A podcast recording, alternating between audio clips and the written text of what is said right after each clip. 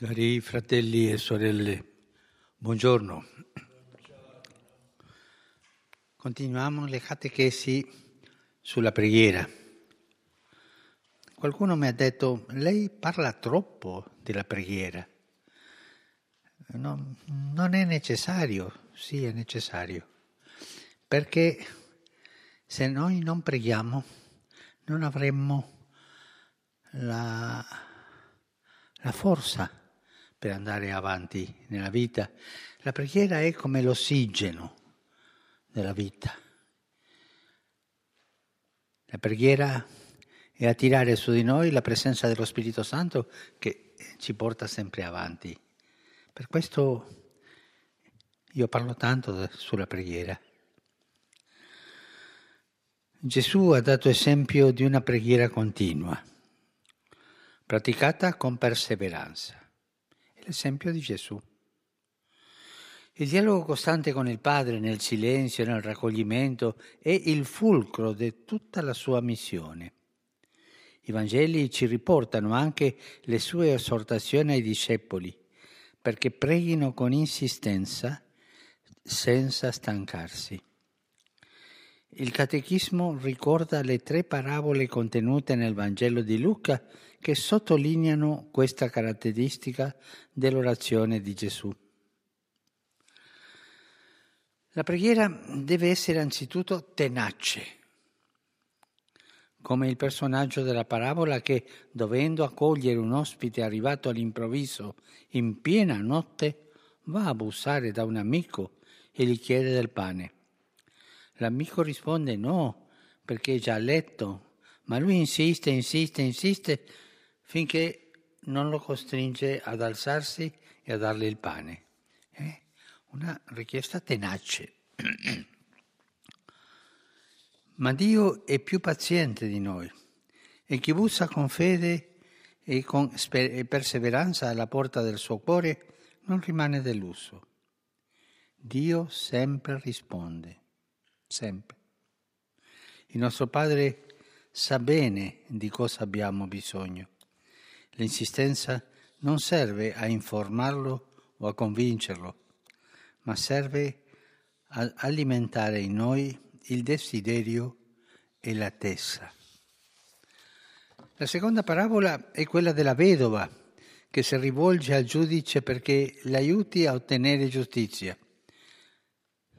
Questo giudice è corrotto, è un uomo senza scrupoli ma alla fine, esasperato dell'insistenza della vedova, si decide ad accontentarla. E pensa, ma meglio che le risolva il problema me la toglie di addosso, e non che continuamente venga a lamentarsi davanti a me. Questa parabola ci fa capire che la fede non è lo slancio di un momento, ma una disposizione coraggiosa a invocare Dio anche a discutere con lui, senza rassegnarsi davanti al male e all'ingiustizia. La terza parabola presenta un fariseo e un pubblicano che vanno al Tempio a pregare. Il primo si rivolge a Dio vantandosi dei suoi meriti. L'altro si sente indegno anche solo di entrare nel santuario. Dio però non ascolta la preghiera del primo, cioè dei superbi, mentre esaudisce quella degli umili. Non c'è vera preghiera senza spirito di umiltà. È proprio l'umiltà quello che ci porta a chiedere, a pregare. L'insegnamento del Vangelo è chiaro, si deve pregare sempre, anche quando tutto sembra vano. Quando Dio ci appare sordo e muto e ci pare di perdere tempo. Anche se il cielo si offusca, il cristiano non smette di pregare. La sua orazione va di pari passo con la fede e la fede in tanti giorni della nostra vita può sembrare un'illusione, una fatica sterile. Ci sono dei, dei momenti bui nella nostra vita. E lì la fede sembra una illusione. Ma praticare la preghiera significa anche accettare questa fatica. Padre, io vado a pregare e non sento nulla, mi sento così eh, col cuore asciutto, col cuore secco, che non, non so, ma dobbiamo andare avanti con questa fatica nei momenti brutti, momenti che non sentiamo nulla. Tanti santi e sante hanno sperimentato la notte della fede e il silenzio di Dio. Quando noi bussiamo, bussiamo e Dio non risponde. E questi santi sono stati perseveranti. In queste notti della fede, chi prega non è mai solo. Gesù infatti non è solo testimone e maestro di preghiera, è di più. Egli ci accoglie nella sua preghiera, perché noi possiamo pregare in Lui e attraverso Lui. E questa è opera dello Spirito Santo. È per questa ragione che il Vangelo ci invita a pregare il Padre nel nome di Gesù. San Giovanni riporta queste parole del Signore. Qualunque cosa chiederete nel mio nome la farò, perché il Padre sia glorificato nel Figlio. Il Catechismo spiega che la certezza di essere esauditi nelle nostre suppliche è fondata sulla preghiera di Gesù. Essa donna le ali che la preghiera dell'uomo ha sempre desiderato di possedere. Come non ricordare qui le parole del Salmo 91, cariche di fiducia, sgorgate da un cuore che spera tutto da Dio. Ti coprirà con le sue penne, sotto le sue ali troverai rifugio. La sua fedeltà ti sarà scudo e corazza. Non temerai il terrore della notte, nella freccia che vola di giorno, la peste che vaga nelle tenebre, lo sterminio che devasta mezzogiorno. È in Cristo che si compie questa stupenda preghiera, è in Lui che essa trova la sua piena verità. Senza Gesù le nostre preghiere rischierebbero di ridursi a degli sforzi umani, destinati il più delle volte al fallimento ma lui ha preso su di sé ogni grido, ogni gemito, ogni giubilo, ogni supplica, ogni preghiera umana. E non dimentichiamo lo Spirito Santo. Lo Spirito Santo prega in noi. È, è colui che ci porta a pregare, ci porta da Gesù. È il dono, è il dono che il Padre e il Figlio ci hanno dato per andare avanti all'incontro di Dio. Lo Spirito Santo, quando noi preghiamo, è lo Spirito Santo che prega nei nostri cuori. Cristo è tutto per noi, anche nella nostra vita di preghiera. Lo diceva Sant'Agostino con un'espressione illuminante che troviamo anche nel Catechismo. Gesù prega per noi come nostro sacerdote, prega in noi come nostro capo, e è pregato da noi come nostro Dio. Riconosciamo dunque in Lui la nostra voce e in noi la sua voce. È per questo che il cristiano prega, non teme nulla, si affida allo Spirito Santo che è stato dato a noi come dono, che prega in noi e ci porta alla preghiera. Che sia lo stesso Spirito Santo maestro di preghiera a insegnarci la strada della preghiera. Grazie. Saluto cordialmente i fedeli di lingua francese. Oggi in alcuni paesi si celebra la memoria di coloro che sono morti nelle guerre. Possa la nostra preghiera per tutte le vittime della violenza nel mondo incoraggiarsi ad essere strumenti di pace e di riconciliazione. Dio vi benedica. Saluto cordialmente i fedeli di lingua inglese.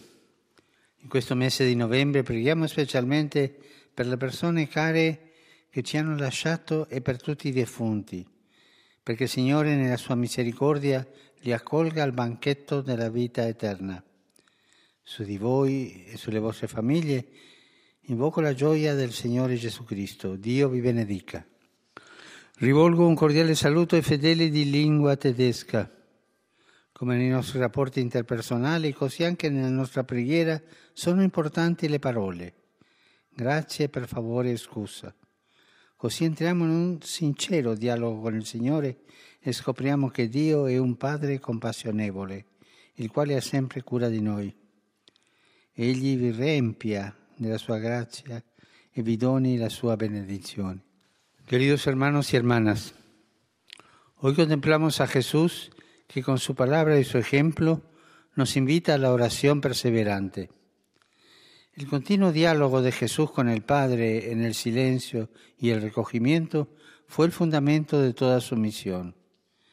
Para exhortarnos a tal perseverancia, el Señor nos propone tres parábolas, la del amigo inoportuno, la de la anciana y la del juez inicuo, y la del fariseo y el publicano.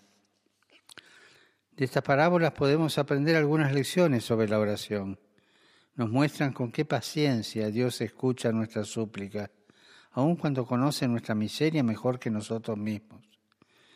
Con su silencio el Señor busca iniciar en nosotros el deseo y la esperanza filial y nos pide también la perseverancia fundada en la firmeza de la fe. La oración necesita ser valiente, incluso hasta retar a Dios entre lágrimas sin rendirnos nunca ante el mal y la injusticia. Finalmente, nos revela que la humildad y la verdad y la verdadera contrición son el modo para acceder al corazón de Dios. El Evangelio es claro, la oración es vital para no desfallecer, es una cuestión de fe aunque nos parezca a veces una fatiga inútil y que Dios enmudece ante nuestros ruegos, hemos de perseverar en la oración. Jesús en esto no es solo un maestro y un ejemplo, sino que nos acoge en su oración. Él toma sobre sí cada grito, cada canto de júbilo, cada súplica, en definitiva, cada oración humana. A la vez, cuando rezamos, su voz está en nosotros de modo que todo lo que pidamos en su nombre sea para gloria de Dios Padre. Saludo cordialmente a los fieles de lengua española. Los animo a rezar con confianza y tesón y de modo particular en estos momentos de dificultad que está viviendo la humanidad entera.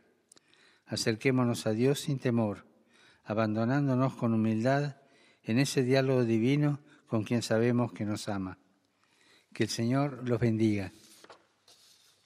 Saluto e benedico con affetto gli ascoltatori di lingua portoghese, augurando che ciascuno sappia vivere e irradiare una grande fiducia nei disegni di salvezza e di beatitudine che il Padre del Cielo predispone per i suoi figli. Per Lui tutti vivono. Possa questa certezza esservi di conforto in questo mese caratterizzato dall'orante ricordo in suffragio dei defunti. Continuate ad amarli nel Signore. Grazie. Saluto i fedeli di lingua araba. Una preghiera gradita a Dio è quella che viene da una persona dal cuore puro. Il Signore non gradisce la preghiera dei malvagi, come dice il libro del profeta Isaia. Quando stendete le mani io distolgo gli occhi da voi, anche se moltiplicaste le preghiere io non ascolterei. Il Signore vi benedica tutti e vi protegga sempre da ogni male. Saluto cordialmente i polacchi. Oggi in Polonia si celebra la festa nazionale dell'indipendenza. Mentre ringraziamo il Signore della storia per il dono della libertà nazionale e personale, viene in mente quanto San Giovanni Paolo II insegnava ai giovani. Essere veramente liberi non significa affatto fare tutto ciò che mi piace o ciò che ho voglia di fare.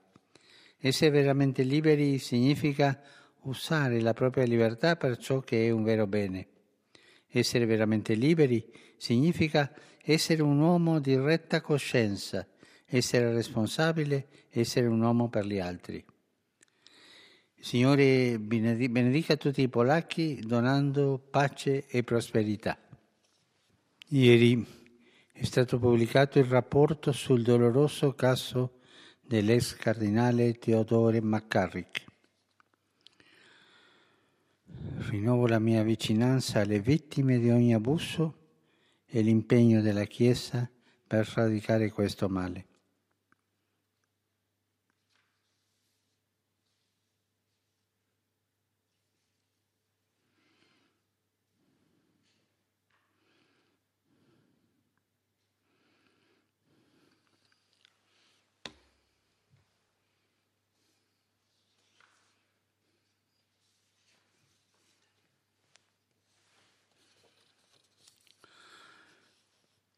Rivolgo un cordiale saluto ai fedeli di lingua italiana.